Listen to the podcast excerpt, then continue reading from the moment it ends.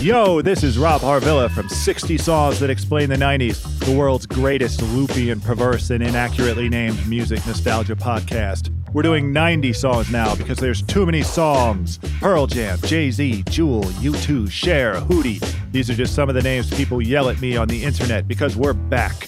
More great songs, more rad special guests, more loopy perversity. Join us once more on 60 Songs That Explain the 90s every Wednesday on Spotify. This episode is brought to you by Empower. You got money questions like Can I retire early? What are my best savings options? Can I afford to pay for my kids' education? Luckily, Empower has all the answers. With Empower's real time dashboard and real live conversations, you get clarity on your real life financial goals. So join 18 million Americans and empower what's next. Start today at empower.com. Tap the banner or visit this episode's page to learn more. Sponsored by Empower, not an endorsement or statement of satisfaction by a client.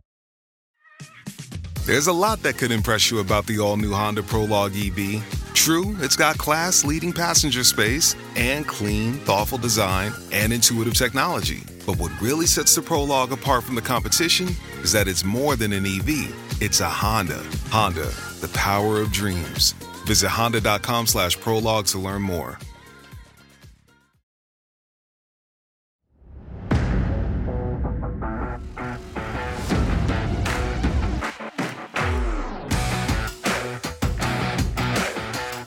I feel like that sound goes for longer and the curtain isn't closed. What'd you say? The curtain's not closed. this is really throwing off my game.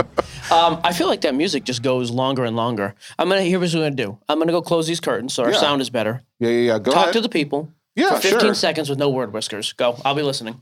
Well, I'm really looking forward to the show today. It's our only episode of the week, sadly. However, it will be a little longer episode. We didn't have one yesterday due to the holidays. And this week, we are going to be 15. Gallivanting around Yep, Gatlinburg. good. That was 15 seconds. We're good. No whiskers. Thank you. I did so good. We are going to Gatlinburg. Big vacation coming. But that Lot doesn't mean we're going to short you people. Yeah. You're mm-hmm. going to get your full two hours today. Eddie, you don't know this is a two hour episode. I think I'm going to say it's going to be 87 minutes. That's my target time. 87? Okay.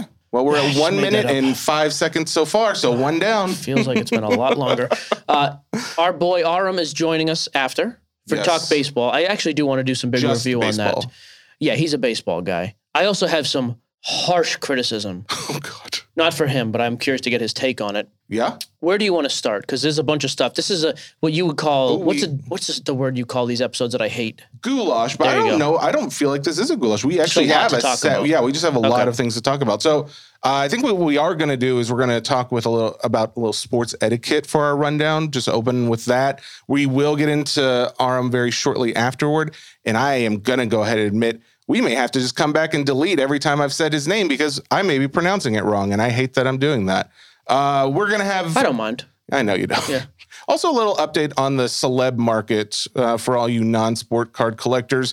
We will have a straight facts, homie, very brief segment just to update you guys on a few business type things going on in the business and uh, po- the business the things happening in business. the business. The business of the business of That cards. was my first whisker. It's Um, not a word. shut up. Okay. Um, new releases, mailbag, and then oh, you know that's where your little goulash bits and I might- pieces will be in. I might be buying some cases live. So I'm watching. I, I know we weren't going to talk about this, but this is happening live. So they do the Dutch auction. I think that's what this is called, the Panini Dutch auction, where the, they have a starting price Yeah. and you just continue. So first off the line, National Treasures Baseball 2022. Pull up 2021. More opening with this, if that's okay with you. Okay, sure. Um, so they run it Dutch auction style. Hobby doesn't come out till the 11th, which is next Wednesday. So this gives you an eight day jump on that. There are also some first off the line exclusives in this. It started at 800 bucks. It is now 651 and 4 cents. The next price drop comes in 3 minutes and 6 seconds. 2021 National Treasures first off the line. Can you find a price for that? It'll say F. O L T. F Uh, O F O T L. excuse me. Yep, first off the line. Uh, I did. Oh, it has a. Yeah, hang on. It's sold out. Let me check another site. Here's my point. While you're looking for that, I have a feeling this stuff is going to be way, way cheaper than last year, unless I'm just totally off.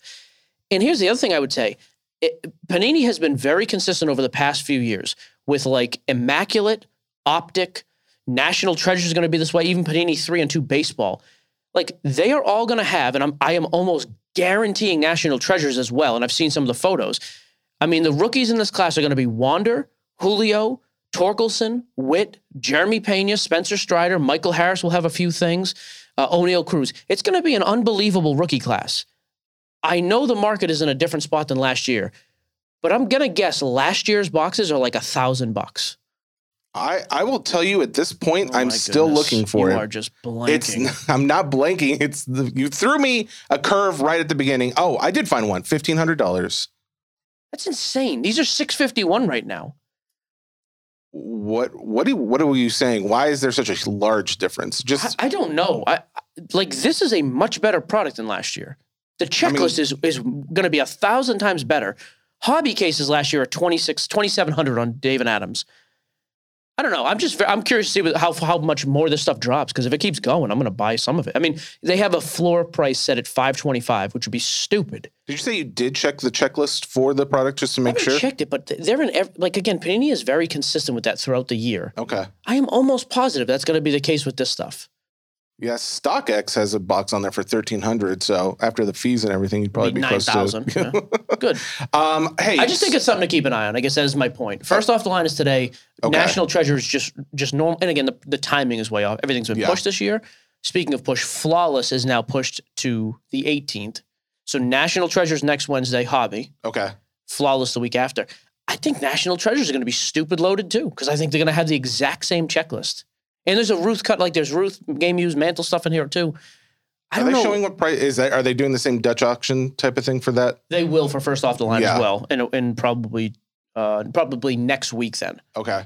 Next price drop in Um, 34 seconds. All right. So Okay, while while we recognize that we've got a large show and we're gonna have a nice time, we do want to just go ahead and say we realize we're also in the sports world, and there's a lot of people talking about what happened last night in the Bills Bengals game with Damar Hamlin. Uh, so we're gonna go ahead and uh, just say uh, the sensitive part of Jesse Sports Boy is gonna just say to everyone listening, it is a tragedy. We're hoping and, and keeping in our thoughts everything going on with him and his family. Uh, and to that point, sports card etiquette People are says scum to that point. There's a lot of people taking advantage of this Trash bags, situation. man. It is kind Ugh. of deplorable. If you're one of those people, not a lot to say. Okay, I have been consistent on my take because I get heat for this uh, in the past. When Bill Russell died, when uh, you know, when another, when when somebody at the end of their, I mean, 80, 90 years old dies a lifelong, you know, lo- dies of old age. I have zero issue with people cashing in. Then when there's the death Yeah, yeah. bump from a guy like that, Yeah. However, like with Kobe, I felt different. I was like, this guy, you know, young dude, died in the prime of his life. I felt bad. So I was like, I'm not going to sell his stuff. And granted, the prices stayed strong anyway, so it didn't matter. But I do think there's two different things. When there's like a tragedy, people started listing these stuff on, on eBay and for outrageous pricing. Yeah. It was one of the few times you will see the hobby just shut their mouth and actually work together at something. It was great to see. Everybody under the sun bid these cards up to like 30, 40, 50,000 dollars. None of these will get paid for, which I'm so happy no. to see. And then everybody report I mean, hundreds of people on our page were literally posting pictures reporting like the cards, yeah. which I think is great. Again, th- this is a tragedy. I, I that is totally different to me than than Hank Aaron dying at the age of whatever, 98 or however Yeah. old, 78, whatever he was. And the fact that it happened on field live. Yeah, I had, I, so yeah, I think that's a scum move. Um, but I was kind of glad to see the hobby like get together and just go nuts and, and do that. So all right. um, So there you go. That's it. I have nothing else to say about it. By the way, No, no, no. I don't. I think- you know, I think it's- yeah, it's horrible, obviously. But obviously. yeah. All right, so I actually feel very vindicated now. I knew good, all bud. along I was getting the name right. Aram Leighton is back with us. I think there Just some- baseball. I don't think you knew for sure, but His mom will not be joining. We just had this. We just had this out off air. She's not coming on. Is that safe to say, Aram? Yeah, um, I, I'm gonna leave. I'm gonna leave my poor mom off this one. Uh, she, she deals with enough BS from me. Uh, I'm not. I'm not gonna rope her into this. She sounds like a sweet lady. I don't want to compare. I'm just going to say right now, if I called my mom right now, she'd come on the podcast. So Oh well, sh- what wouldn't your mother do for you? You're the baby. I've been eating lasagna all week. I'll tell you that right now. Anyways, that's Um, enough. People are probably very excited. My mother just moved to Tennessee. I'm pumped about it. Aram, we want to talk baseball. Let's do it. I have a segment. I I I, I need a little latitude from you. It's like three minutes. When do you not get whatever you want? I think you'll you'll be just fine. Saying life in general. oh All my god. Aram, You've seen the movie Moneyball, correct? Oh dear lord. Uh, a few- times. Seen okay. Your thoughts okay, let me just ask this. Your thoughts on that as a movie. One through 10. 10 is the greatest movie ever made. Just your thoughts as a movie goer. Take out your just just baseball side. You know, I, I think it's a great movie. Um, I think what we've turned it into, uh, it kind of takes away from the fact that it's a movie. Uh, but I, I'd say on, on the movie spectrum, it's it, it's a good seven five. I, I really enjoyed it. I think Brad Pitt killed it. I thought it was that was a really good movie overall. It's you show it to people who don't like baseball, they enjoy it. You show it to people that like baseball, they enjoy it. If you get lost in the details and the fact that they don't want to mention, you know, some of the really good players on that team that you know helped lead that team to where they were, like sure, of course, you can be the baseball hardo that gets caught up in that, but it's hard to get sports movies right. And I thought they did a pretty good job, relatively speaking. Okay, seven five. Jesse, your number, please. One through ten. Uh, seven. Really, I was actually an eight five. I think I love the movie. I think I, I, I would go really as enjoy high the as an movie. eight five. I would. Man, this kid's gullible. I'll tell you, he jumped right on the train. No, I Not- like. we I, actually think it's a six. do. Aram. I love the movie. Yeah, I, I'm a huge fan of the movie. I generally. Can I- you tell us why this is a topic, Yep, though? I'm going to tell you right now. Quit Okay. yapping. I'm just kidding. Yeah, okay. I generally don't get caught up in the hardo stance of like, yeah, but the real thing behind it was this. I don't care. okay. However, twice this week, people in my personal life have brought up Moneyball, totally separate, as a way to validate an argument. So I was like, you know what? Just to prove how stupid that is, let's go through a couple details. Based on the 2002 Oakland Athletics team, Aram, you've seen the movie. Oh my already God. established that. Do you, you happen to know who won the AL MVP that year, Aram? You had to take a wild, just unrelated guess here. 2002. Was uh wasn't Giambi that year? It would be Miguel Tejada, who was on the Oh, team. it was Tejada that year. Yeah, the, the guy they don't mention once, right? Yeah, not mentioned 34 home runs, 131 RBIs, bats 308, Mhm. starting shortstop in the All Star game, and an MVP. That's not a bad season. Don't mention him in the movie. That's fine. Maybe it was like an NIL thing. no problem. I'm Like gonna they, move on. To, I'm. I'm going to move on to my next point. Okay. got to see Chris Pratt playing Scott Hatteberg, but that's fine. Chris Pratt, Um, Angel. Let me just throw another couple of numbers at you. Decent year. 34 home runs, 109 RBI, top 10 in MVP voting, silver slugger, and a golden glove. The third baseman, This might be before his baseman, time. Chavez, Eric, Eric Chavez. Chavez. I was going to say Eric Chavez. phenomenal, perennial. I mean, unbelievable Great talent. Great player. You know, another thing we didn't hear. I got to see Chad. This is the last point. Then we'd be done. Chad Bradford. I haven't heard a first point. Chad Bradford, because he throws underarm and got paid twelve dollars and got paid in hugs from Brad Pitt, is the star of the movie on the pitching staff. Uh huh. Again, just for a little bonus round. Any any guess as to who won the the Cy Young that year? If you had to take a stab at it, Aram. I, I know they had Barry, a young Barry Zito. A young Um, Barry Zito. That's what I was going to say. What do you win? Like twenty something games that year? 23 and 5, 275 ERA, and a Cy Young. You know what, though? The number one and three starters weren't terrible. Tim Hudson, 15 and 9, sub 3 ERA, and one Marcus Edward Mulder, not from the X Files, 19 and 7, 3.4 ERA. And we're talking about Scott Hatteberg and Jeremy Giambi. That's it. That's the only reason I brought you on the show. All I didn't want to give that rant to Jesse. Aram, it is your responsibility to make the connection from that to 2022 Bowman Chrome draft. Can you do it? Oh, thank you for listening. Thank you for listening. By the way, I had to get this off my chest. I'm back. Okay, I feel good. Oh, I should have just. All right, that's okay. In post, we'll we'll edit all of that out. Um, Aram, thank you for joining us.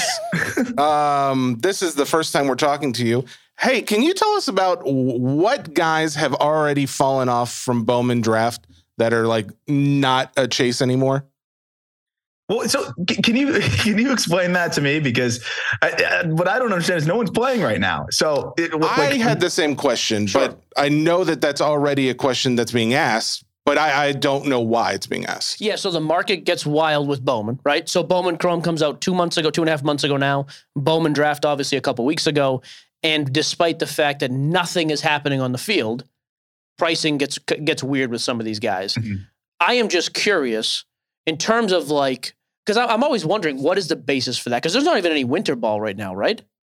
No, there, there's nothing going on, and it, it's funny because you know last time I was on, uh, I, I had a really fun time with you guys, just kind of rattling prices at me with certain players, and I can tell you just based on what I know from them as a prospect, you know, where where they should maybe stack up there and, and what kind of is, is a surprise to me. Um, that's where I always have fun with our cards, guys, at just baseball. Um, the wild cards breaks going to be just break soon, but I always reach out to them. I'm like, you know, what's going on? Or, or, they'll reach out to me and say like, okay, these are some crazy price trends. What do you think? And a lot of the time it doesn't make much sense. Um, a lot of the time we talked about it last time though, where it's, it's a lot of, you know, there's more focus on what you can dream on versus what you presently have. Sure. Uh, when it comes to to these players now in Bowman draft, I I really struggle to figure out why the prices fluctuate, other than the fact that people get way too excited. Um, everybody tries to pile on, and then you take a deep breath and realize like Elijah Green, great, great prospect, uh, really, really talented, could be very special. But when you look at the prices of some of the other top prospects in baseball, if it's not stacking up there, it's pretty hard to justify that purchase. Uh, and, and, it seems like everything just seems to come back down to earth a little bit. That's why if I ever pull a, a card that I'm of a player that I'm not super high on uh, in Bowman draft or Chrome or whatever it is, and it's recently released product, I'll probably sell it pretty quickly. And I'm not a big like, you know, rip and, and sell immediately, but if the prices are that inflated, you, you got to do it. Yeah, like Elijah Green right now for raw base autos, he's still rolling. He actually has stayed fairly consistent. I mean, the first few got crazy, 250 to 300, or very early on, because guys were excited to be the first one to sell it. But since then, he's kind of hovered and stayed in the 200 range, which I think is more just a, a product of it's not the first one to market now. So here's his settling point 10, 20% below the norm. But he's still like holding strong 200 bucks to 225 for a base auto.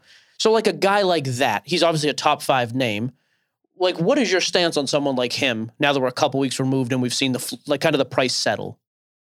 Yeah, you know, I think at that amount of money, it's still pretty crazy because someone like Elijah Green, like, sure, you can hit big. He could be a superstar. I mean, his dad was an NFL tight end. He is maybe one of the most physically imposing uh, when you combine athleticism and strength. You know, high school draft prospects we've seen in in years, maybe aside from James Wood, who is is one of the other big chases in the hobby right now.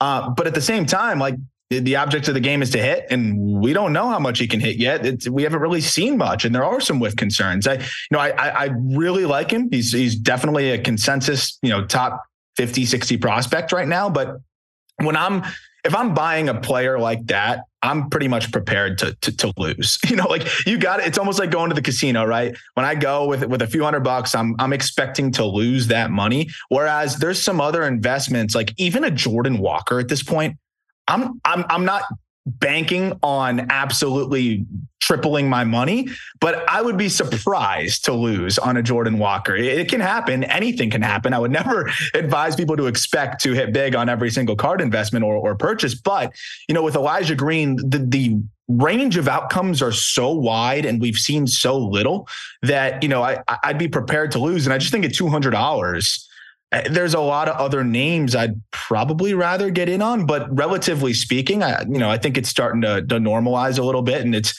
it's a more reasonable entry point, I think. So just to put that in perspective, Jackson Holliday still in the 350 to 375 range, but it looks like that kid might have legit power. So even though he's more expensive, yeah. you kind of like that play.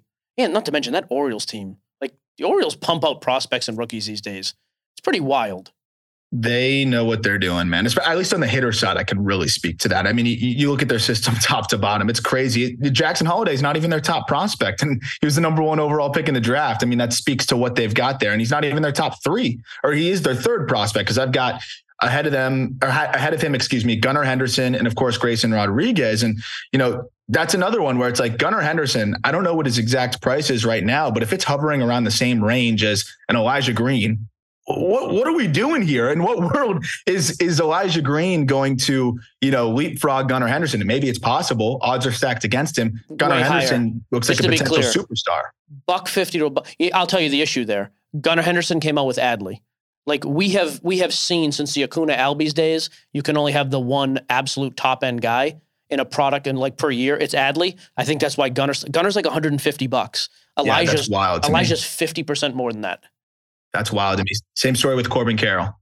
I have, a, I have a question for both of you guys. So, if I, as someone who's not a draft guy, who doesn't know much about baseball, in the situation where you are getting into a break and you get a number of guys that maybe aren't on anybody's radar as far as being a top talent.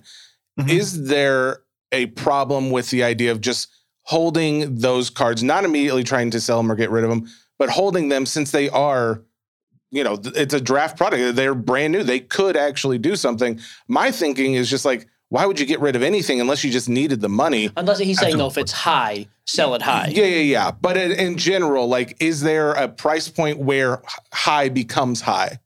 Like, what is that number? Is it uh, I can get hundred bucks for this guy? Go ahead and sell him now. I can get fifty. I can get twenty bucks. Like, my thing is yeah. like, what if this is the next, you know, Trout or Ohtani or whatever the case may be?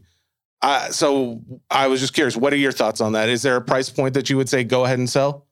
I think that's a great question, and I, and I think you know it's it's relative, and this is just my philosophy on it because you know I, again you know, anybody can do whatever they want, and I think that's the beauty in the hobby. But personally, you know, for if it's a 20 30 dollar card, 50 dollar card, and and this is a guy that has legitimate upside, which is just about any guy that's going to be in, in Bowman draft, right? Especially with you know, how deep the talent is nowadays, and you know uh, how many third, fourth rounders we're seeing emerge. Absolutely, hold on to it. Well, where I reference more of that, you know, take take your money and go is is when you have an Elijah Green priced as the same or more as a Gunnar Henderson. And I can go get a guy that for us at just baseball is the number two prospect in baseball. Corbin Carroll is number one for us if I can go use that money and go buy one of those guys, buy one of their cards, I'm going to do that. Um, sure, Elijah Green in 10 years could end up being better than them. I'll play the percentages and get the prospects that have proven it through the upper levels are still young and I are two of my, you know, rookie of the year favorites going into this year. So that's really the perspective I'm, I'm leaning into uh, in, in regards to selling quickly. But when it, when it comes to maybe a 30, $40 guy, absolutely hold on to it. I mean, a 2020 draft was one that I ripped maybe as much as ever. Uh, I still have a box coming in the mail. I'm I'm still addicted to 2020 draft, and you know, there's a lot of guys that I wasn't as high on that I was you know maybe overlooking a little bit that you look back now, like an Evan Carter, for example, the Texas Rangers, uh, his price still is a little bit low, but it's going up. And that's a center fielder that has, you know, five tool potential, lit through high A and double A pitching as a teenager. He's just 20 years old and now is a consensus top 50 prospect. And that's a guy I was like almost setting aside after the draft. So, you know, you never know. And I think it's a great point that you make there, man. Okay. I have a question too. Another guy that just kind of popped in. I was actually reading some of your stuff too um, on prospects you're high on. Again, for whatever reason, just kind of came out cheap. It seems like. I think it's because it's the plague of the catcher. Like the catchers have become the the offensive pitchers basically. Like guys just hate yeah. on him for whatever reason. Adley, I think it's going to change. I hope so. I mean, like Adley's Adley is obviously the exception with his pricing, but Kevin Parada. Again, I'm a very I'm a novice when it comes to the actual stats, but but I see this kid. It seems like he has at least power potential. His base autos are selling for 75 bucks. Yeah. So you're talking half of Gunnar Henderson and a third of Elijah Green. This kid looks like he has, but if he has potential, we know home runs are the hit home runs, you're a quarterback all of a sudden. Like that's the pricing. Yeah. yeah. Like, what are your thoughts on a guy like that? Because the Mets are cheap in draft compared to a lot of the big teams still. Yeah, you know what's funny? I'm I'm really glad you brought him up because there's there's something unique about the the catcher. I think the the catching position is a place to find some really cheap, really talented players. And um, Parada might not even stick at catcher. He's got some defensive questions. He was drafted because you can't let a bat like that slip outside of the top 15 picks. He's too good. If you look at his college stats, they're comical. And Georgia Tech has been a pipeline for for college uh, catchers through the years. They've turned out some really really good players at that position. So you know when I look at that, I'm like, you're you're betting on the bat. The Mets bet on the bat. Why shouldn't I bet on the bat? Right? It's the same thing in that perspective. And uh, I don't even know if he's going to stick behind the dish. He's going to just hit home runs and climb that way. And I think that's that's why he's a great purchase. Dalton Varsho is a perfect example of that. We have a, a, a partnership with eBay, and so we do a, a video on our TikTok each week of me just giving out a card that I think is undervalued uh, based on eBay pricing. And I'll never forget a year ago I gave out Dalton Varsho because I'm like, this guy's a great defender in center. And, you know, I think he can end up playing more outfield. And I got ripped because everyone's like, no one buys catchers, no one wants catchers. Horrible, horrible advice. He just got traded to the Blue Jays. And I'm not saying this to toot my own horn. It could have easily went the other way, but why not? His cards were $30 or $20. Sure. You're getting a guy that could potentially play elite center field, hit 27 home runs last year. You just got traded to the Blue Jays to guess what? Play outfield. Um, so, you know, when guys are good hitters, I would overlook the catching situation. Uh, when a good deal of his value comes from his defensive prowess as a catcher, that's where I'd tread more lightly. All right, I have two more names I want to throw at you just real quick. Jace Jung is kind of another guy who I look at.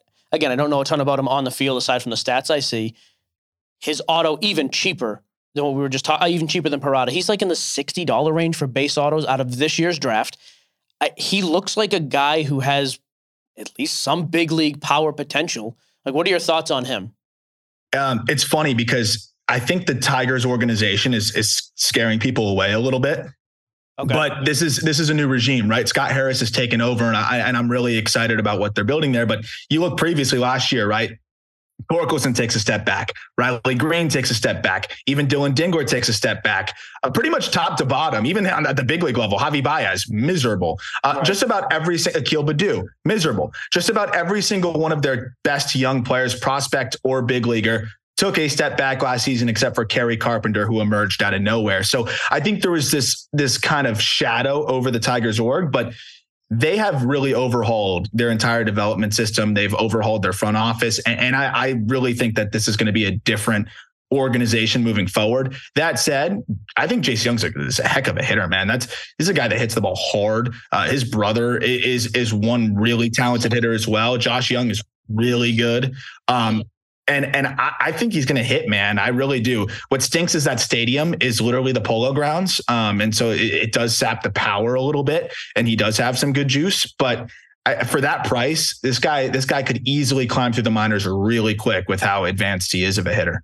All right, Jesse, you do um, yours. All right, Aram. So I got a question for you. When it comes to a, a, a baseball draft class, obviously age can range, right? So what is there a, a point where you're the value even if a player is you know showing really well if they're too old does that affect it? And subsequent opposite if they're young do they get like a little more i guess props or more value for that? Because i was looking there is a 17 year old walter ford who was in this draft class who apparently there's a 17 year old named walter? I didn't i didn't name him but I, it did make me think like a lot of times the younger they are, they sometimes have a little more value or maybe a little more hype behind them because they've got more time to play uh, yeah. at a peak performance level. You know, it's it's a good question. I would take it case by case. You know, I it's one of those things that I think is a good tiebreaker, right? If I if I'm on the fence about a guy and and and I either want to talk myself in or out, it's you can look at the age and say he's got more time. Um, and I think with with the age, when you're picking up a card of a player, it, what comes with that is is more patience, right? And if he's younger, you, you got to be ready to be more patient because teams are going to be less aggressive with them.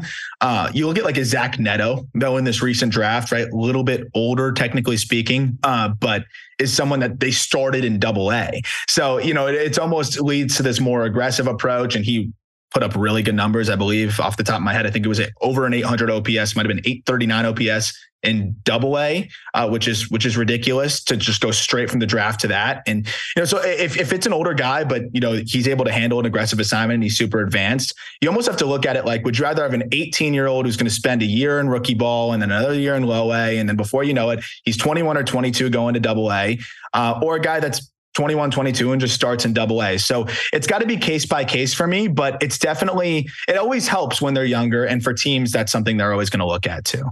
I'm investing in Walter Ford. I'll tell you right now, you know, the first time this ever happened and, and the hobby that I know of, Kevin Maitan came out in 2017 Bowman, along with a guy named Ronald Acuna. Ron, Ronnie was a sideshow to Kevin because Kevin was 17 allegedly and yeah, could play. And could like yeah, and guys were super pumped. He ended up doing nothing. What do you mean allegedly? I don't think there was a clear birth certificate. Like I think there was questions about his age, oh. seventeen and legally drinking. So, okay. um, but that was that was actually a good question. It was the same thing with him. All right, let me switch up gears then, Aram. Um, 2022 was like an unbelievable. Uh, uh, switching from the prospect to the rookies now. You know, we had by the end of the year, we were talking about national treasures, not a licensed product, but uh, I think it's going to be phenomenal. You know, the 2022 class consisted of Wander, Julio, Torkelson, Witt, Spencer Strider um, Oneil Cruz, Jeremy Pena coming on crazy. I am curious the 2023 class now, coming off such an unbelievable year. I mean, I think Adley leads the way. And then Michael Harris is the only other name I can think of because he had almost nothing this year. Is there anybody else? Well, first, actually, what do you think about Harris? Because I thought he was unbelievable and just gets totally forgotten.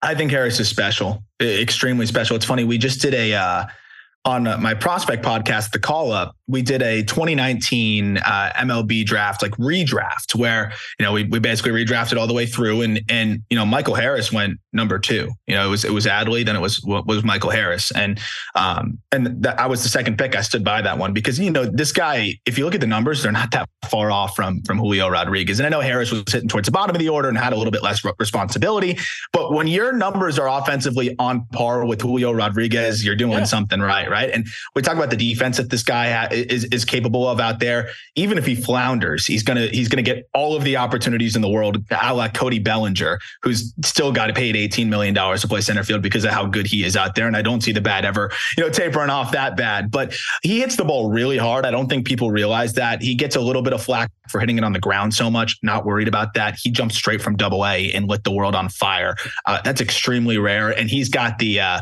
the moxie kind of just to to be able to be that marketable star. Money Mike is the nickname. Like he's just got all of all of it going for him. He's one of my favorite young players in the game.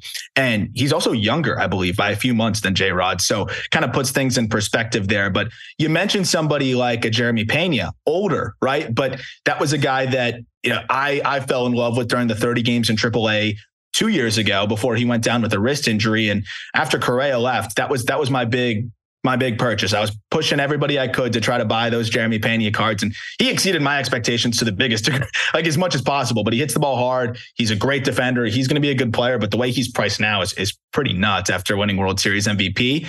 I would say for this rookie class, I think it's going to be pretty close too. Like I, I don't know if anything's going to quite match that, but when you have Cor- Corbin Carroll who is one of the best athletes I think you're going to see in the game right now. He runs like the wind. He hits the ball hard. He plays great center field. He's a smart player. I already talked about Gunnar Henderson. Uh, somebody like Gabriel Moreno, who people don't like catchers, but this guy's just going to mash. And then a really underrated rookie that I think has some some rookie of the year potential is an Ezequiel Tovar, and he plays shortstop. For the Rockies?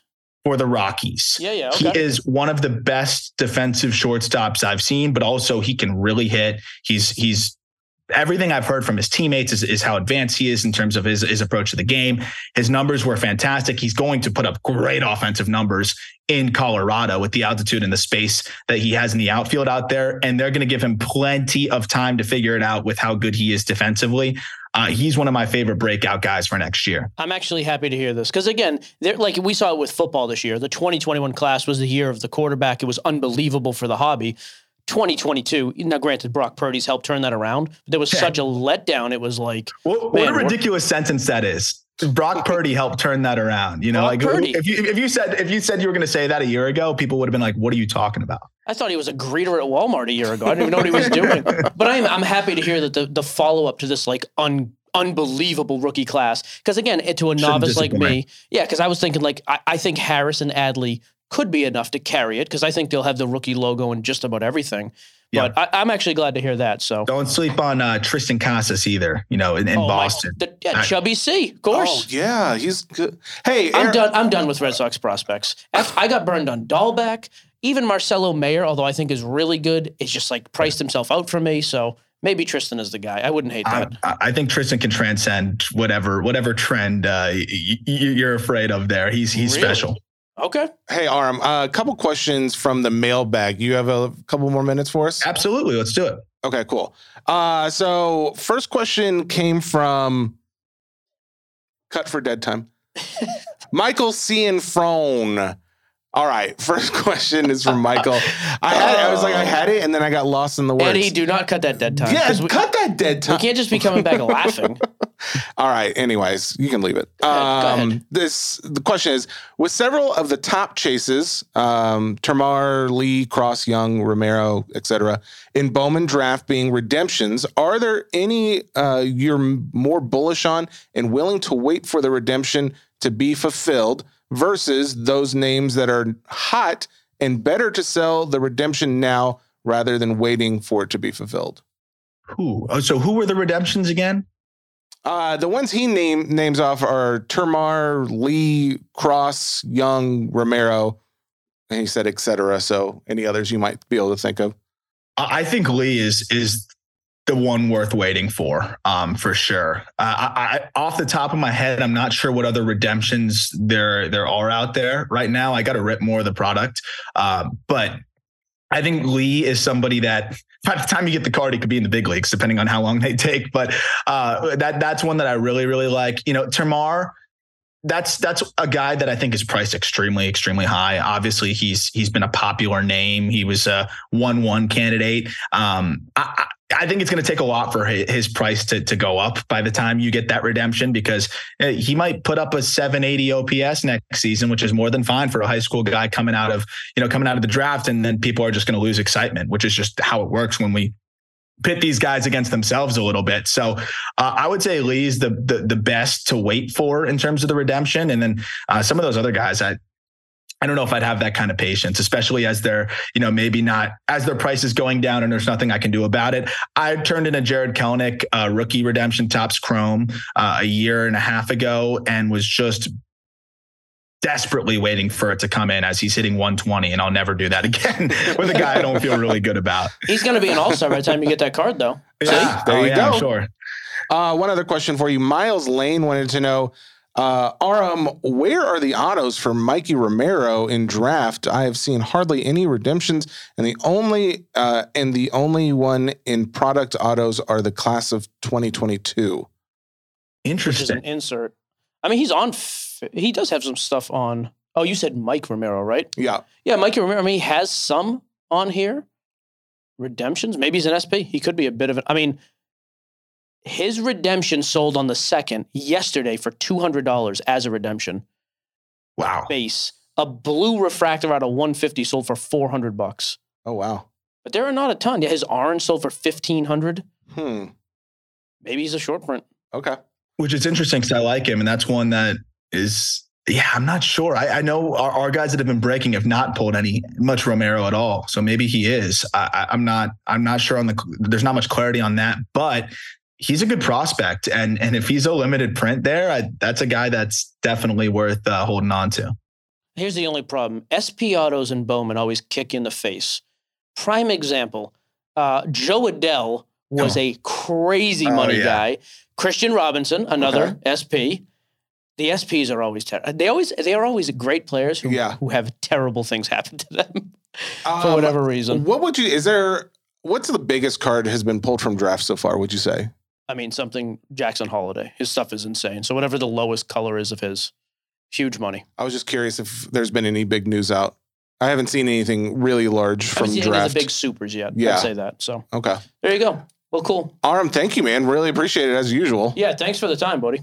Hey, anytime. Always happy to talk about it, and uh, would would love to come back and talk some uh, prices next time. If you guys ever want to start start just grilling and throwing numbers at me, that's one of my favorite things to do because it's always fascinating seeing how the market um, kind of differs from the regular prospect world. Only like if you that. bring your mom. Yeah, spe- okay, that's enough. Especially. oh, it's enough. That's the Jesse, first joke I made. Limits, you, buddy. There are lines. Oh I'm just saying. Line, you know, actually, we should do this as we get a little bit closer to Bowman release because that'll be out in a couple months. So. Oh, absolutely. Yeah, yeah we can for sure. That'd be that. cool. Sounds great. You know where to find me. Thanks, guys. Awesome. Aram Leighton just collects just baseball. Just collects baseball cards. just, name of his podcast, Just Baseball. Just see? Baseball. Nailed it. That's what you were saying. I see. That's my fault. That's correct. That's my fault. All right. All right, you. Aram. Thanks, man. Take care. This episode is brought to you by NetSuite by Oracle. As your business grows, you might start seeing some lag. There's too much work for your team, too many different processes, and it takes forever to close the books.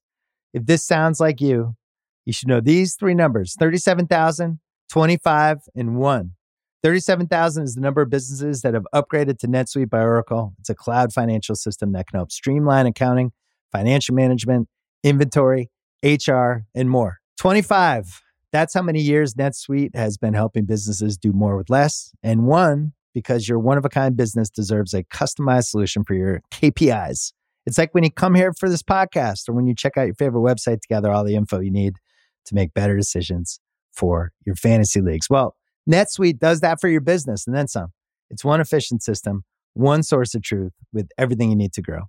Right now, download NetSuite's popular KPI checklist designed to give you consistently excellent performance absolutely free at netsuite.com slash ringer. That is netsuite.com slash ringer. This episode is brought to you by Hotels.com. If you're busy like me and you're trying to catch your kids' games, It's important to have somewhere where you can go to find a good hotel. We're all over the place. Sometimes, you know, we're in Florida, we'll be in New York, we want to take the wife on a quick vacation and get away.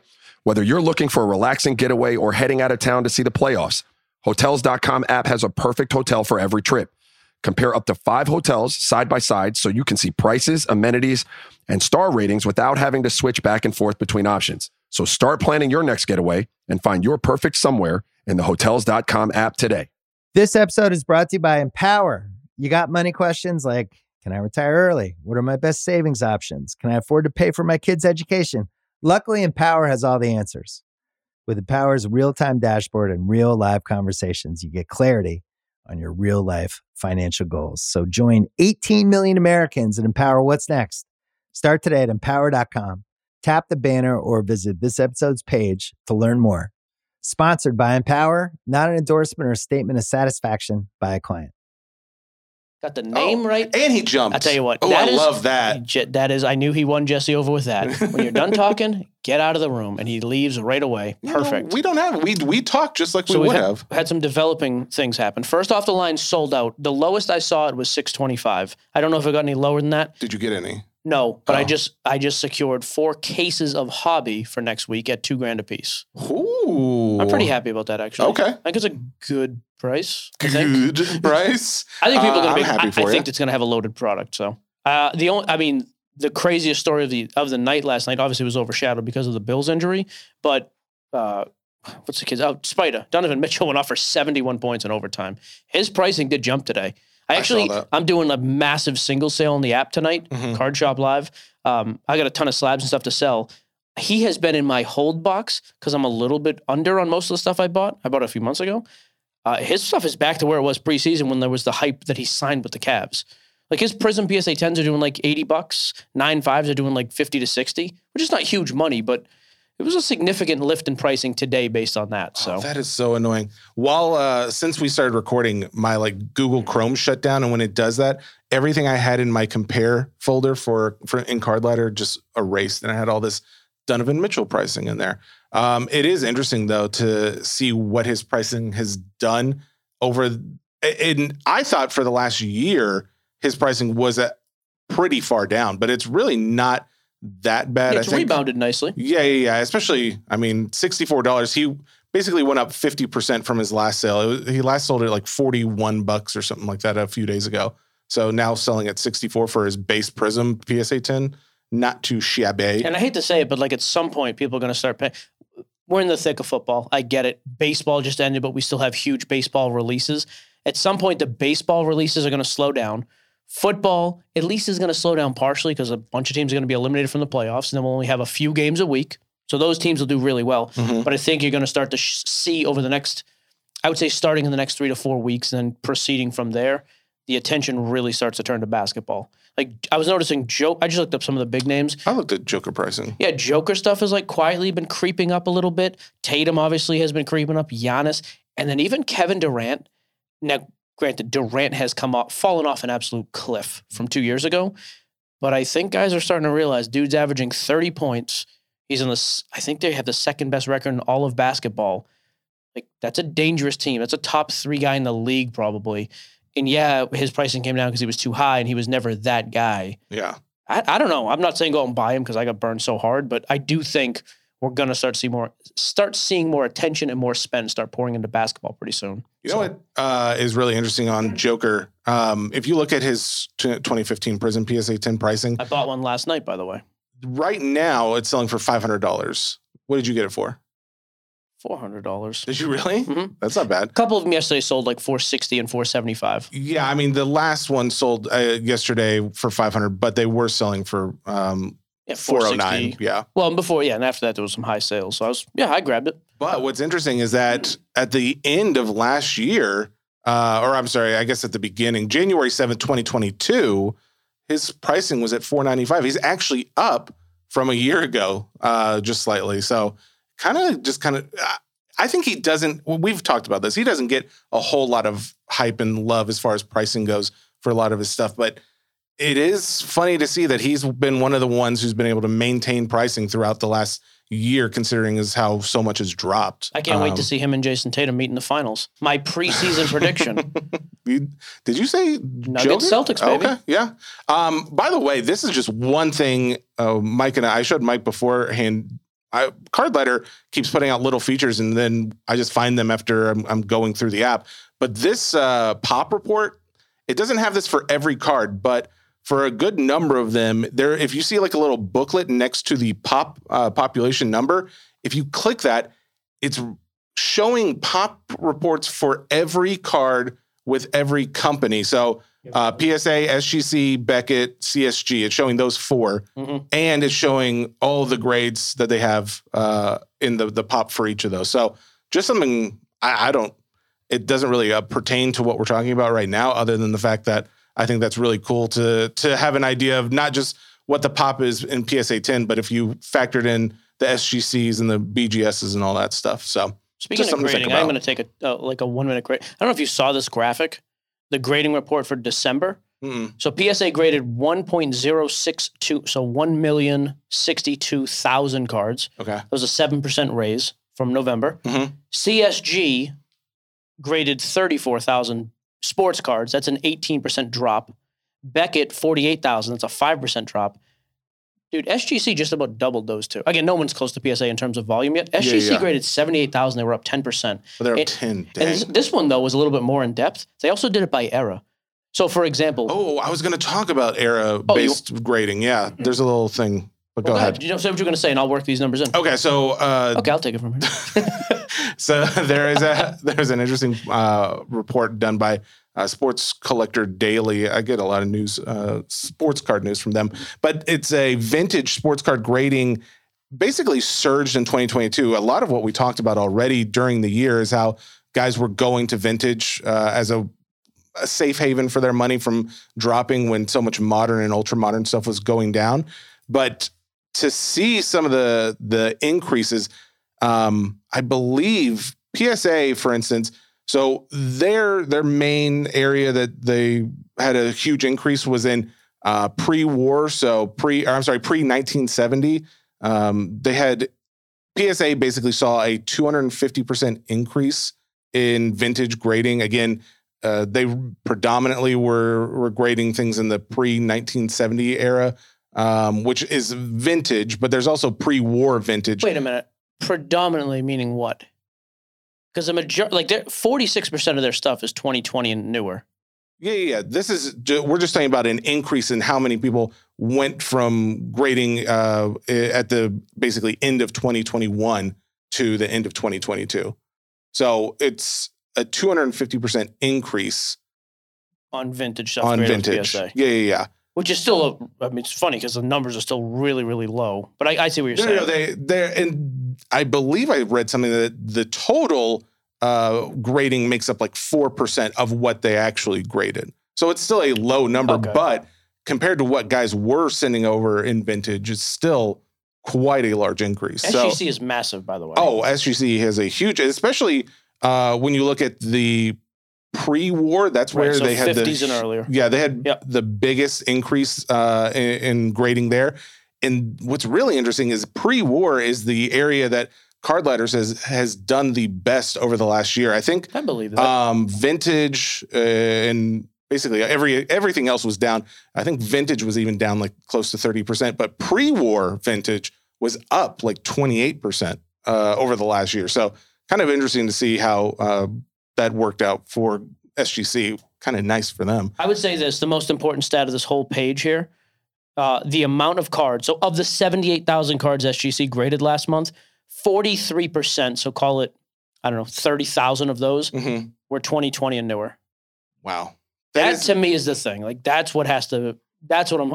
I'm that's what I'm banking on closing the gap. Is their ultra modern stuff. yeah, so- oh, I'm sure. Um, We'll see. It- is uh, interesting as well that the top guys for PSA, SGC, and CSG were all the same. Uh, Mickey Mantle, Willie Mays, Hank Aaron, and Roberto Clemente. Those were the guys that everyone was consistently grading. So uh, that was the vintage report I was going to tie in, but uh, that was good. Uh, next, we're gonna go right to new releases. We didn't touch on New old releases. Yeah, we didn't touch on Mosaic because uh, things were hectic at the end of the year. We were doing a little look behind and Well, look ahead. And we didn't do a show. Oh yeah, we did. We did. We did That's the, right. the look behind. Look Mosaic's ahead. nice, by the way. And the price is not crazy. Do you have do you have pricing on Mosaic? I do have pricing. Do you have pricing on previous year's Mosaic? I can have pricing. I was going to be very impressed. I mean, I've, I've been getting into some breaks of Mosaic just because I think it's the design this year is pretty nice. Um, Brock Purdy has autos in it with everybody else, which is, I mean, at this point, a huge boost. Like I said, I got that. It's the blue chips insert, the gold Kenny Pickett. So that's got to be a couple hundred bucks, I would think. And yeah, I, I mean, I just like the pro. I think Mosaic's awesome. So I'm a big fan of Mosaic. Price is really good, especially if It's you like 400. Uh, four twenty five. Okay. What Last is- year was six hundred, which granted, again Makes you- sense. Trevor's on a tear. You got Yep. way more hits. Justin Fields. What's 20? 2020 is going to be what? 900,000? Twelve hundred. Sheesh. Okay. So, but you put that in Um, perspective, though. This is a third of the price of that. It's not bad. Yeah. What is No. 2019? Yeah, I was just Because that's a garbage class. I'm trying to find 2019. Um, oh no, 2020 was the first year. That was a trick question. I forgot about that. Thanks My a fault. lot, bruh. Um, Uh, so yeah, I- 425. That's not bad. Yeah, I mean, my, it's my overall opinion. I think it's a good product this year. So, Um, and you don't right. have the one huge guy aside from Brock Purdy. Like, there's a pretty significant drop off to two. But there's enough talent here where like the two through ten are actually really good and a lot of skill position players. So I'm a fan. I like it. When did we say who was the other QB that um, is getting some love for the 2022 class? That's right, but he hasn't really Yeah, done anything to, and they're not going to make it. So Breece Hall was good, kind of got injured and missed the rest of the season for the Jets. We still have good, good rookie wide receivers. George Pickens had another good game. what was Dobbs' draft? What year? 2017 for the Steelers. That's right. He's been around a few years. Yep. Okay. So, Um, and then XR football comes out uh, tomorrow. Is that right? uh, Wednesday. Yep. Okay. Uh, yeah, Yeah, so tomorrow. We're- tomorrow. Yeah, I keep forgetting we're wrong day. um, XR is traditionally cool because it's not crazy expensive and you get a ton of numbered hits. So, what is the deal with XR? Because I know we've talked about this in the past. There's a lot of guys who love that product, right? A lot of guys that love it, a lot of guys that hate it. Like the Yeah. traditionalists are like, oh, there's too many numbered stuff. It's a new product. We don't care. Um, I like it because, again, you get a bunch of the numbered stuff. I- I think it's, depending on the price, though, is it like 225 a box? Uh oh. Oh, it's expensive. Yeah. How much? Three? How close would you think it should be to Mosaic? Oh. Well, hang on. Give me last year's price then. Okay. Because that is going to be a big determinant. Cover for time. really? Well, well for what's the price right now?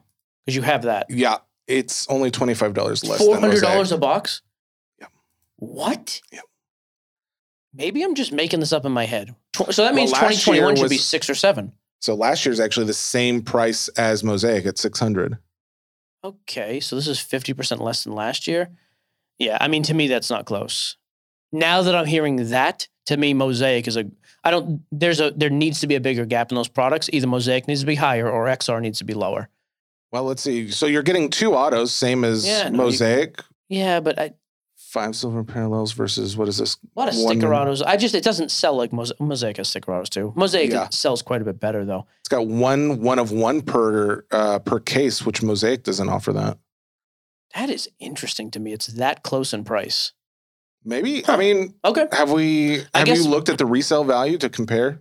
it's I not mean- as high as Mosaic. I mean, Mosaic sells pretty well. Well, I mean, Mosaic's a pretty popular product, right? Yeah, yeah, In I like- general. I like it so. Okay. I guess hearing those two, I would be an A on Mosaic and a C plus on XR. Okay.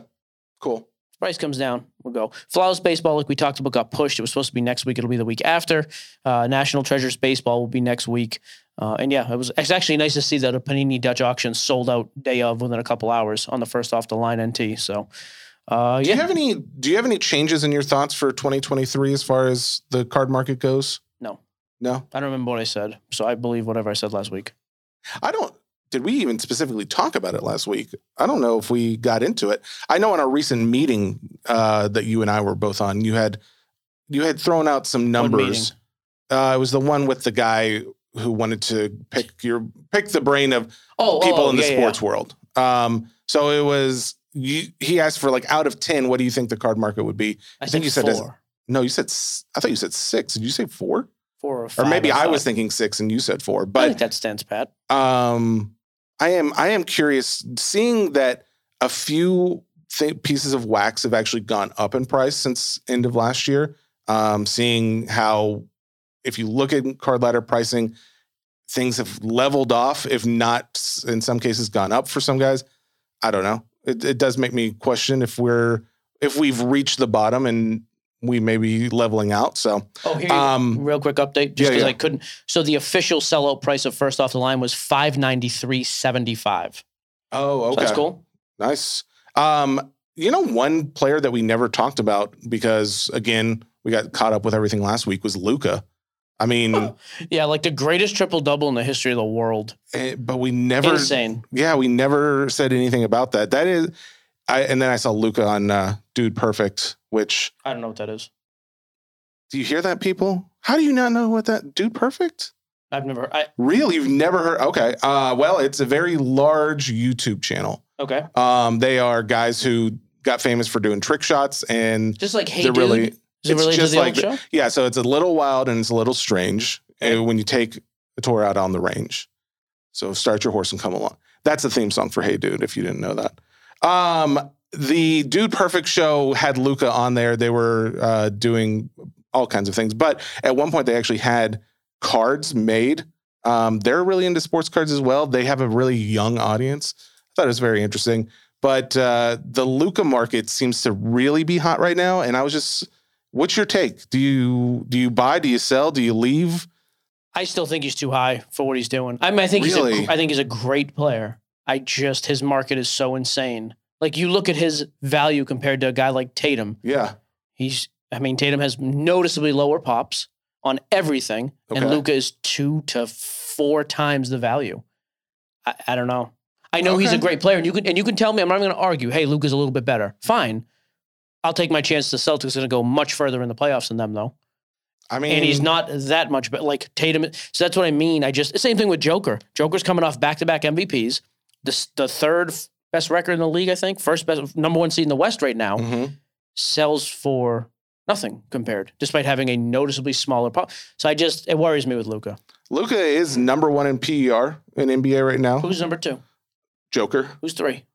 Uh, Where's number Tatum? three is not in the top ten. Tatum isn't Nope, he's number eleven.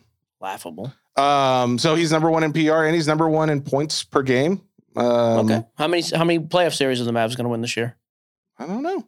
I, I'm going to say he doesn't have a, a lot of other members on that team. Correct. I'm not blaming him, but I- but yeah, that's a major thing. Like if you're going to sustain crazy high pricing like that, I think you probably and they are the four seed right now in the West. So as of right now, they would host the Sacramento Kings, who they would obliterate. But I mean, you've got the Phoenix Suns and the Golden State Warriors both coming up, and the Lakers I think are going to creep their way in. Yeah, I mean, he might win a series. I think he probably wins a series out west. I think the Celtics and the Nuggets go to the finals. I'd rather have my money on those two guys. Okay. Um, all right. So there was a couple things I did want to just touch on um, when it came to non-sports cards. So I have questions for you first. oh, This is a little secret report. oh, sweet goodness. I'm going to ask brief questions. I need brief answers. Okay. As a novice in the hobby, Okay. somebody who's just come in, Okay. overall intelligent. Well, you're a smart guy. That's fine. Uh, I'm not going to make What were you going to say? very smart. I don't want to go that far. I'm curious to get your opinions on how it is to be an entry level person and how easy you find it in certain areas. So, for example, Entry level person in the hobby. in the hobby. Okay.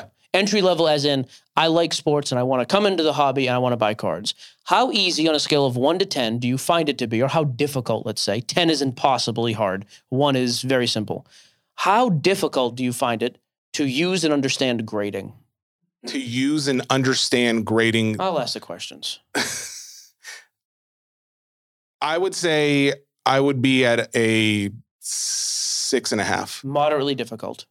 A little bit, yeah. Okay. Breaking.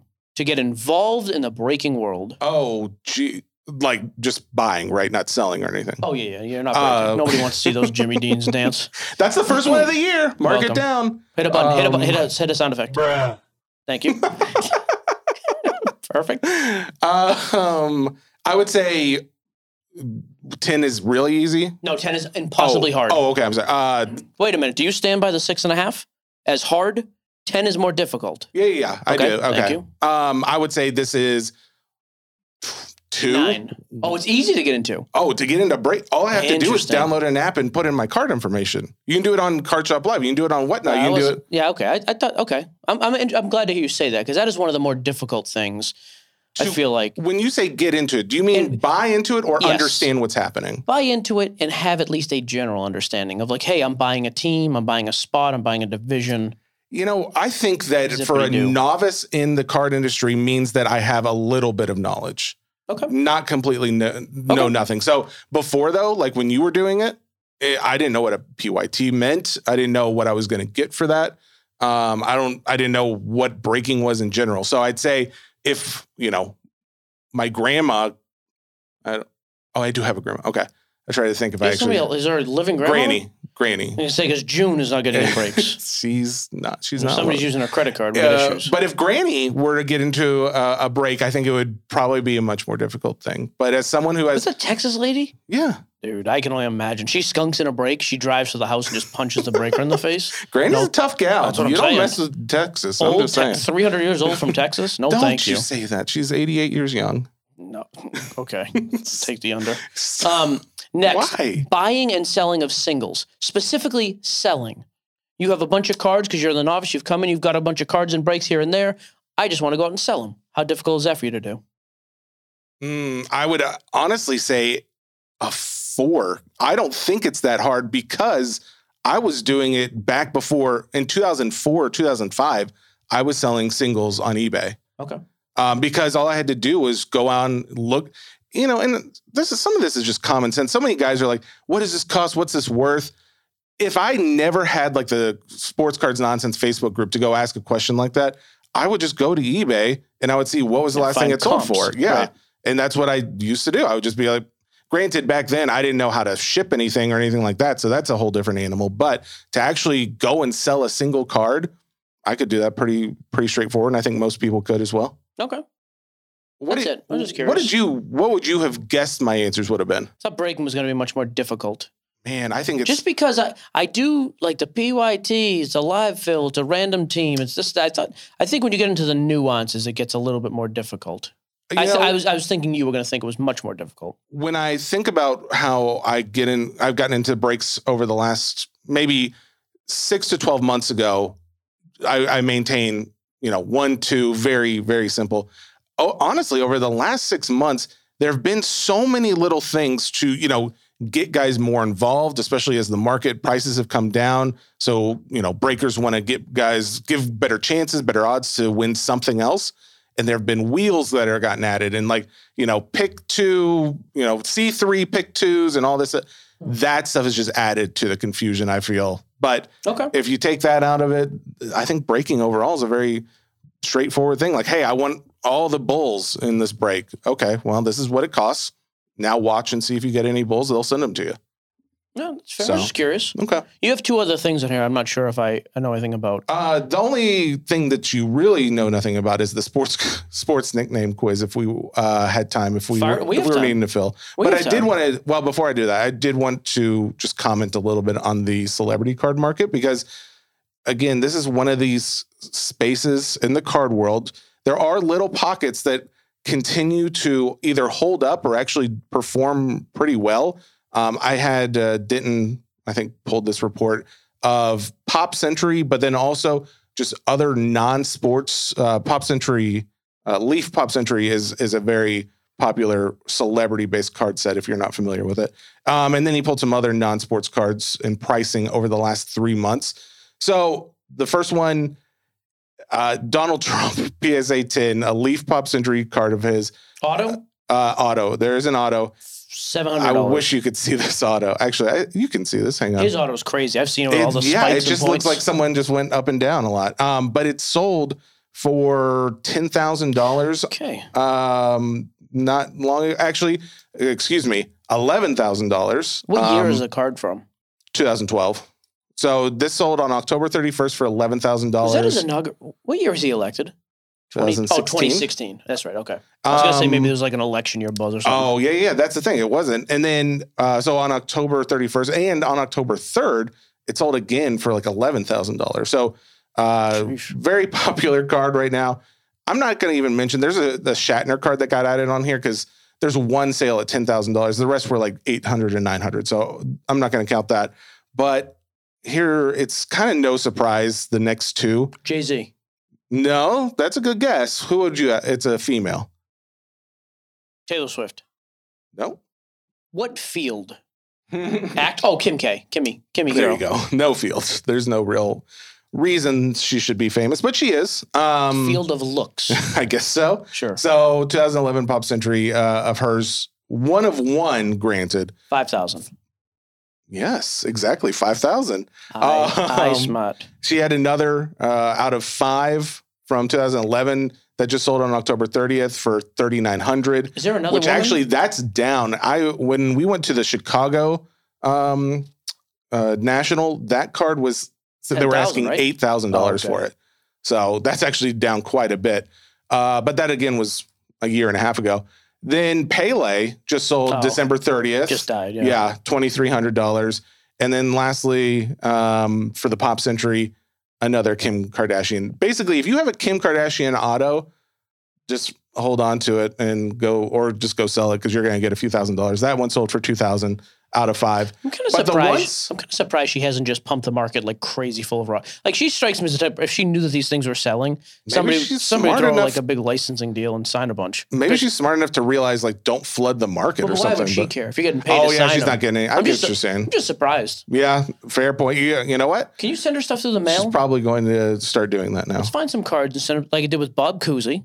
Ooh, We'll send them to Kim. Lil Coos. Um, the other product that's doing really well uh, for resale right now, and I guess it kind of makes sense because there is a lot of hype in the non-sports card world around it. Star Wars. Um, Oh yeah, and and not just one particular set. There's multiple different sets, and not just vintage either. A lot of this stuff is modern that's selling rather well. Uh, so 2022 Topps Chrome. This is Ian Mc. Uh, I think it's you pronounce it McDermott. He's the guy who played Principal uh, Darth Sidious, Emperor Palpatine. Emperor. Pal- I wanted to say or Principal referring to Palpatine. Senator Palpatine before his That's- ascension to the throne? Definitely not principal though, which is what I was thinking. But he has an auto, uh, one of one sold for five thousand dollars on December fifteenth. There's a Rosario Dawson uh, that sold from a 2021 Topps Star Wars uh, Stellar product, just sold for fifty five hundred in October.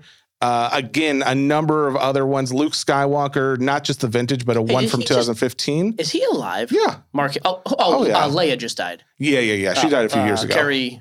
Carrie Fisher. Okay. Um, but he had a PSA 9 out of 25 from the 2015 uh, Topps Chrome product. Mark Hamill Auto signed uh, or uh, sold for $6,500 in November. So many numbers. It, it, what's interesting is just the fact that a lot of these are modern Star Wars that continue to sell f- very well. So I think Star better Wars- than what most people would probably guess. Star Wars and celeb cards, very good. Strong markets. Still holding up surprisingly well. Sports nickname quiz. You care to enlighten? Okay, so we did this uh, like impromptu, uh, a f- maybe a month or so back. Oh yeah, I remember that. Did I already win? Well, I mean, you were just you were the only one? one playing, so Uh, so yeah. I There's won. an so you won. Thank you. You were the vic, un, undefeated victor. We do have another. If you would like to try your talent out, Give me this, and then we're going to mailbag, and we're done. okay. Oh, I, I am going to make one last shameless plug. I'm starting tonight, Tuesday night. I'm li- I'm going live at 8:45 Central Time. I have a couple hundred cards, and this time I have a ton of like I've got 90s basketball, football, baseball. I've got some ultra modern and some in between stuff. Raw slab, some crazy high end, some super cheap. I'm actually very excited. We're leaving on vacation tomorrow, so I am going to stay up until as You got a late, late as humanly night. possible. Sell all through the evening. Ship, pass out. Shameless plug. I just did it. We don't have to do back to back. If you're uh, if you're familiar with Gatlinburg and you have any spots that are kind of under the radar, send me a message. I want to Oh, know. Yeah, I want to know about the card shops and restaurants. Yeah, I don't really Just care about the card shops. No restaurants else. okay. All right, sports nickname Um, quiz. All right, Night Train. Lane, Dick Lane. Dude, I thought for sure you were not going to know who that was, especially with being older. Hey, guys, feel free to play along at home. Uh, just pause as soon as I say it so you can Okay, think just about ask it. the questions. Pistol Pete, that's an easy one, Pete right? Maravich. Okay. The Rain Man. No idea. Really? Hang on, hang on. He's more modern, I would have the guessed. Rain Man? Yeah. What, basketball? Yep. Do you know what team? The Uh, Rain Man? Yeah, I Dustin bel- Hoffman. Great movie. Uh, Guy could drive. this is Boxers from Kmart, 400 Oak Street. You remember the address? I'm Dude, I'll go see- Rain Man all day. I don't care who is it. How do you know so much Who- about? I'm going to know as soon as you Who are it. the Supersonics? Seattle Supersonics. That's a modern team. Yeah. Shawn Kemp? Yeah, it's Shawn Kemp. Really? I I forgot that was his name. It's not a modern team. They became the Oklahoma City Thunder. There. Okay, I was gonna say I do that not. was Kemp, the Rain Man. I don't remember that. I um, loved him as a kid. do you want a hockey one or no? Do you think you could do it? I know three, so go the ahead. Dominator. nope. Oh, Jagr. the Jagr. Wrong. It's not Yamir? Dominik Hasek. Oh, okay. So close. The Cobra. The Cobra? It's baseball. I have no idea. It's a Pirates player. Nothing. Willie Stargell. Dave Parker. I mean, average. Okay. You were close. You were close. All right. Um, let's do. Uh, this is a minute. Am I two for four? that sounds about right. You did not get Shawn Kemp, and you did not get uh, right, Parker. Two out of four. all right. It's a runner? Usain Bolt. Chocolate Thunder. Usain Bolt. Darryl Dawkins. Okay. Uh, let's go to Two for five. All right, basketball. Don't give me the sport. You just say it. Okay, I you've just been needing need so much help handouts. recently. So Two for five. Go ahead. the Iceman. George Gervin. Okay, all right. Three out of six. The Say Hey Kid. Come on, Willie. All right, Four out of seven? Just making sure. You have ten of these. Uh, I got as Keep many going. as Let's you go. need, baby. Four out of seven. Mr. October, Reggie. Five out of eight. the Assassin. The Assassin. Oh, I know. oh, Tell me if you need a hint. yeah, sport. Basketball. Football. Oh, football. Mm-hmm. The assassin. I don't know this one. It's gonna be like a. Must be a safety. So Charger. Jack Tatum. Oh, old. school. Yeah. No. Nope. Never would have got it. The answer. Iverson. Yep. That's right. Man, you're I, I can't believe some of these you're getting. Oh, Air Air Jordan. Jordan. Michael B. Jordan. Pippen. Uh too tall. Ed Jones. The snake. The sn- oh, uh, Kenny Stabler. This is ridiculous. Um I, I can't believe I missed a Rain Man though. Give me two more, three more, then we're done. uh, I'm not giving you the refrigerator. Let's see. How dare you? The Minister of Defense. Oh no. Oh, you should see the look of shame on his face. He- Sport. football. Oh. You want a team? Deion Sanders. No. it's prime time. Uh, Minister of Defense. Ray Lewis. No. Yeah, One more guess. Nah, I'm good. Reggie White. Oh, okay. Uh Bad Moon. No, no clue. Nothing? Nope. Andre Rison, football. Really? He Mm-hmm. dated a member of TLC. No, which one? Was it Left Eye? Maybe I don't know, but he did. uh this is, I like this nickname. He hate me. Oh, I mean, he's. Uh, is it Rob something?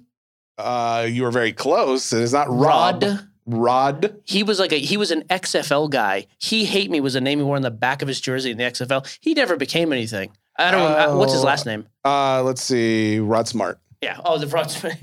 he hate me. Good for him. I do hate him. Thank you.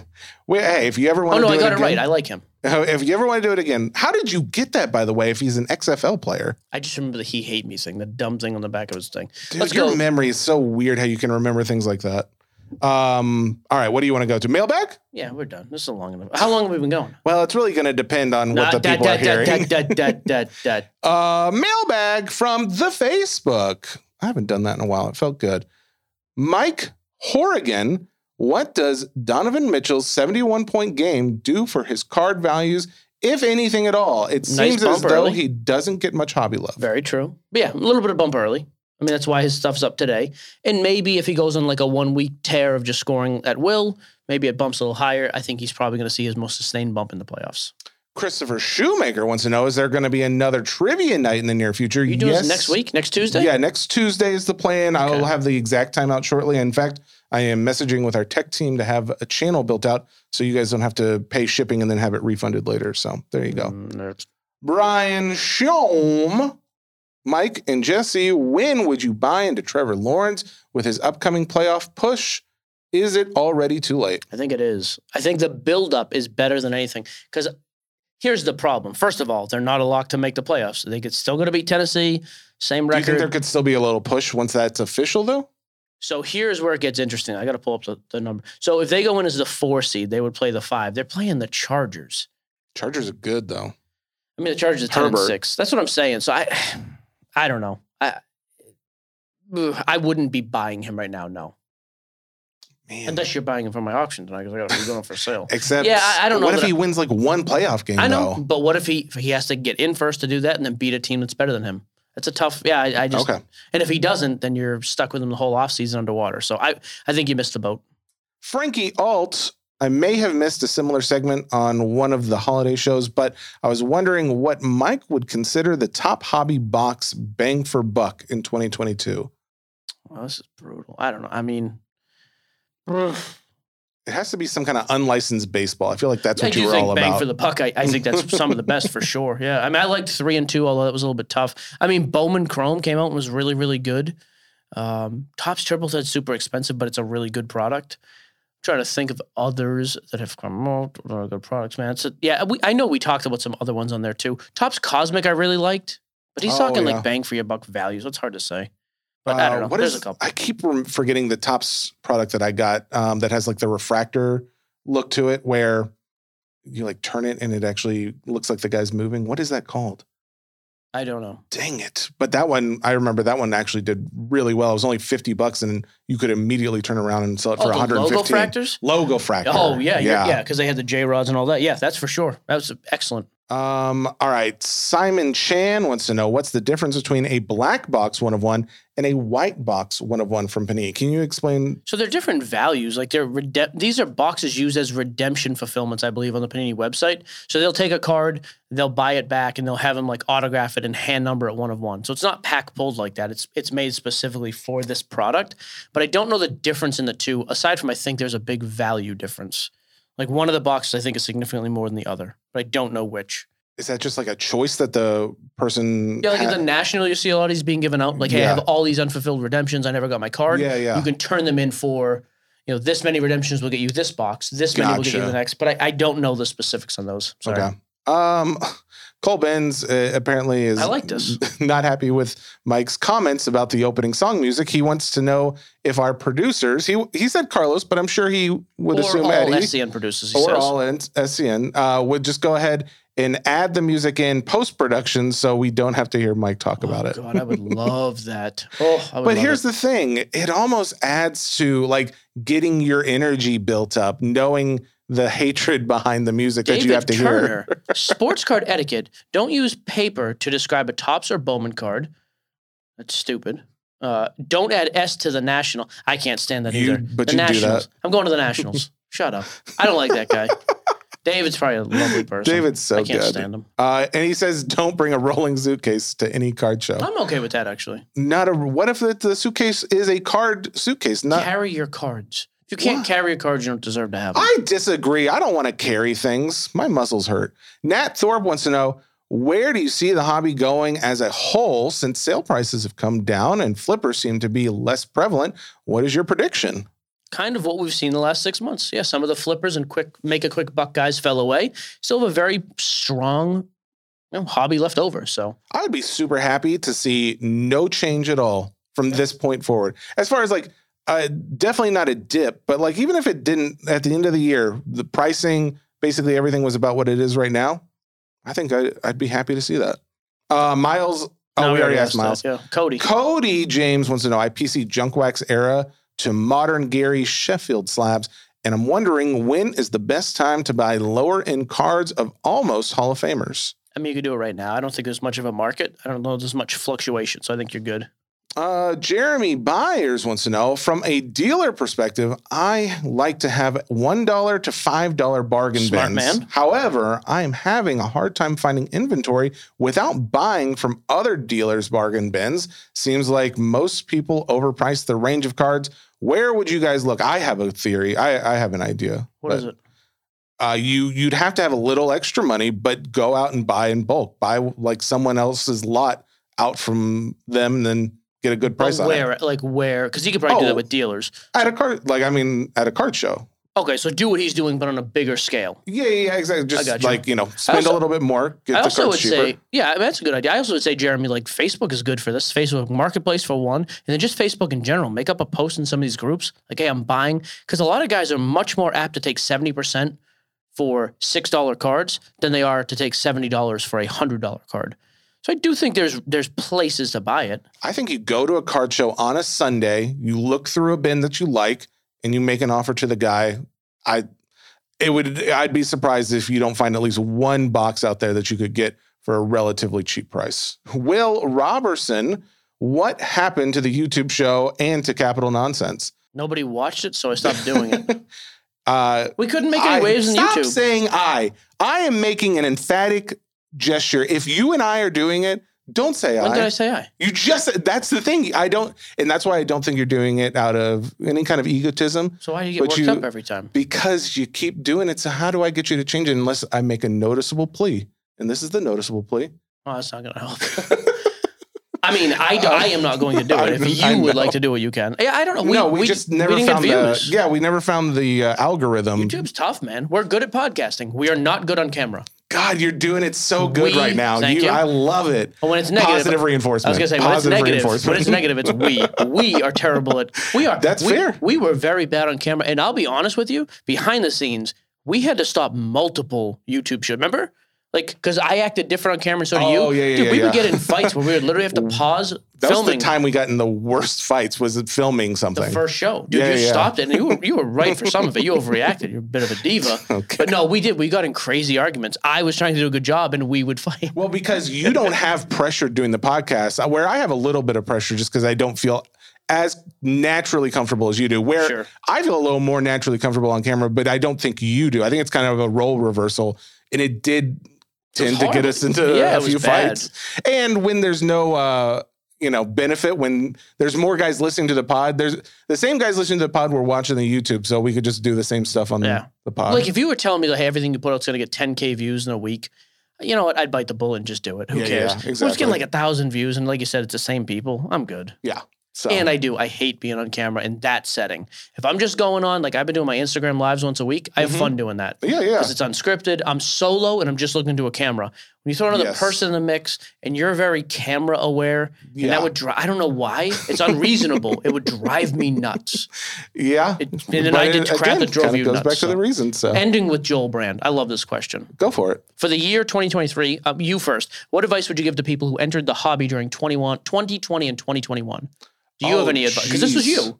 Yeah, I mean, kinda- yeah. kinda. Yeah, yeah. No, I mean, um, if to those people, if you're still in it, uh, you're probably in it because you're having fun, not necessarily for the the straight investment. But there's still guys. I'm sure there are going to be flippers that will continue to be out there. So just lower expectations and continue to grind it out. I think is the best advice I could give because everybody will find a niche if you stay in it long enough. So if you're if that's your goal to to do this for the money, which is why I came into it, then c- continue doing it and just be more he- patient with uh, what your expectations are. Yeah, and I would say so. If you came into the hobby at that point, you're probably if you still have cards, you're upside down on them. I would say one of two things, honestly, and and it's easy to say, but it's it's the, the reality of it. Mhm. Cut your losses and take your cash now and buy into a market where you see this upside. Maybe hey, NBA, you know, is a little bit cool right now. It's going to heat up in the next month or two. So either do that, cut it and go crazy, or don't hold your stuff and just be content to hold it and kind of forget about it and just wait until it comes back around. The other thing, though, I would say is look for other things to get involved with that you actually enjoy. Because I don't just subscribe to the buy what you love thing. Because if it's a terrible price, don't buy what you love because it's you know overpriced. So maybe mess around with getting into breaks. Maybe get around with instead of chasing high end stuff, mess with the dollar box stuff and get back into the $10, $20 cards that you're going to grade and flip your way out of. You know, find try to find that is one thing I have consistently done since I started this years ago for me, uh, decades ago. I have almost always had a PC project, whether it be a set, a play, or Mhm. something. I do think it's good. And then the other thing I tell people, and, and my brother will sub- will say the same thing. We both subscribe to this.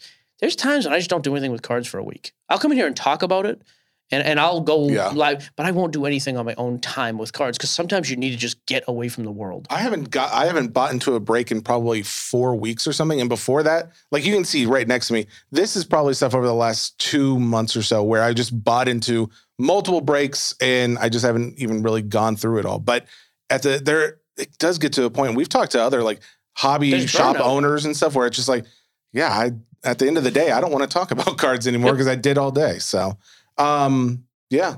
there That's kind of where I'm at. Like my big change has been like getting having more fun with like the low end random stuff. I was to ask you. I noticed you said on Facebook like you were you got rid of one of the PC projects you were working on, and then I know you were looking to get out of the Marvel. Is no, there? no, no.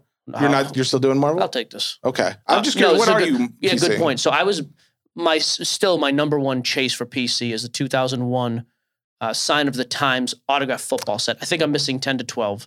I bought the Jack Youngblood the other day. Mhm. It cost me nine dollars. It was in such crap condition off eBay. I just I literally threw it in the garbage. I was so irritated.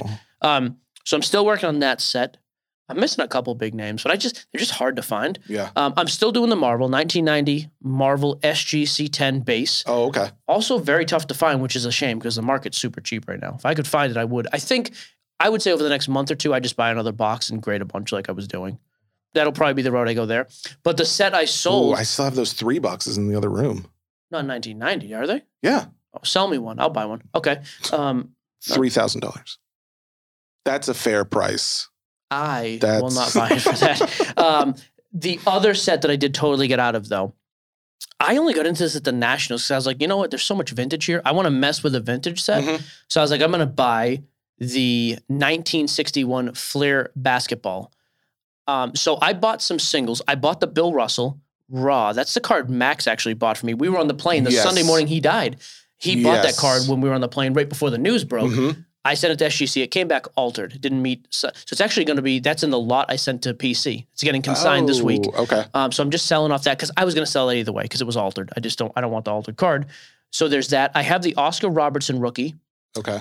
and I have the Elgin Baylor rookie. I believe I those are. thought you had a lot more. And then I have 15. They were just kind of cheaper raw cards that I bought in Oh, a set. okay. I spent 450 for those. I got them all graded with SGC. And then I actually ended up just selling that whole lot. I Mhm. basically broke even after grading costs. I made Oh. 50 bucks. I sold them three or four days ago as a whole 15 card set. So I've still got, man, it's either, it's either that or it might be the Wilt Chamberlain in action card. So I still have two cards left that I, I'm just going to sell off. I don't want them. I will say I just though, lost interest. that collection is what I actually li- really was happy that you were doing because I think when I've seen a few sets completely done, Oh, the fact that it's good-looking set, multicolored and like Yeah, yeah, all I- Hall of Fame, almost entirely. So many of the guys have doubles. It's a crazy good set. it's a really cool set. Yeah, I would. The other frustrating thing though was with vintage, you're buying either you're pay, buying it graded and it's a pain, or you're buying. If I if I went back and did that again, I would just go out and buy a complete SGC low grade set, already graded, and be done with it. oh, I still yeah. like to have the set and just throw it in the closet. Yeah, I just got tired of trying to track it down myself. So yeah. That's a that is actually one that I would love just for the the art alone. It Sure. looks cool. Yeah, I agree. Well, there you go. So we're off until next Monday, which I'm thrilled about. Again, I'll be live tonight, Card Shop Live, 8:45 Central Time. I'm Maybe going. we'll do like a late night uh, hot tub, you know, Ooh, show. Instagram break Yeah, just because Instagram. we've got break. some cards. Uh, Panini, is the Panini most actually- waterproof card? We've never asked that question. Optic contenders. We got a box set. Panini, Bro. Panini hooked us up with it. We're doing that live Oh, up in the and. I'll have the flute. The other thing Mm. we have to do, if you're not following us on Instagram, this is a great week because I have these ideas. So we just gave away the capstone box. We'll we'll do something with that optic contenders. We need to give away those flawless singles. Flawless singles. Remember we ripped that Oh, briefcase yeah, with we Vernon? never We got some nice one. away. I gave away the Dan Marino last night in the app. I had to make it right with somebody. I gave that away. Oh, We were giving it away anyways, so okay. yeah, sorry. if, if we were selling it, I would have given you a cut. It was a giveaway. It happens. Uh, But we have the Garrett Wilson. Uh-huh. We have we actually have some. We have the Justin Jefferson tag card. oh, We should list one or two of those tonight on Instagram and give those away. Okay. But anyways, just want to say it out loud so I don't forget. Now I'll be held accountable for it. Hot tub selling action from Gatlinburg. I'm excited. Jim Boy Jesse over there is pumped. All right, that's it. Sports Cards Nonsense brought to you by the Ringer Podcast Network, powered by Spotify. Oh, there was one other thing. I thought everybody was going to love this news. Say it because I I'm love so it. sorry. Uh, everybody, anybody who's worried about the whole IRS thing with the $600 threshold, that got waived or they're postponing it. So Uh, it's back to 20,000. Yeah, it's this is this is the most that's terrible what you just said. It's not true. It doesn't mean. Wait, wait, let me just let me just clarify. I'll be very clear. Please. You may not get a 1099K, which is simply a an accounting of your income. You still owe the taxes. However, Yes, if you yes, yes. sell, say, say you sell two thousand dollars worth of cards, if you were ever to get audited, Yeah. that's why I always tell people this: like, have a dedicated account for this stuff. Have a PayPal account where all you do is buy from there, and you take your payments. Make sure your Cash App, Venmo, whatever is set up the same. Because just because you don't get a 1099 from somebody, you still owe. I mean, legally, you still owe the tax on that. That's fair. So I just, yeah, it's people got so excited about that, and I was like, yeah, guys, it doesn't mean like if you sold eighteen grand worth of stuff, you don't get a ten ninety nine. I got news for you. Someone's gonna notice that. Like, pay your taxes. I Not that hard to completely agree. We've said we've maintained that, but Yep. it's been such a point I know. that I felt like it needed to be said. I do think there should be a threshold though, where it's just you do not owe anything. I agree. Like I think it should be like like twenty five hundred or less. Yes. You know yeah. what? Have a good time. I it. I sold some clothes over the year, or whatever the case may be, Who are you selling clothes to? to large circus performers. Okay, I wouldn't mean because of size. Why I just meant who, would you say that, Yeah, Michael? I shouldn't even mean that. I just meant who's buying This your is sports clothes. cards nonsense. Brought to you by the Ringer, powered by Spotify. There you go. We'll see you Monday. Goodbye.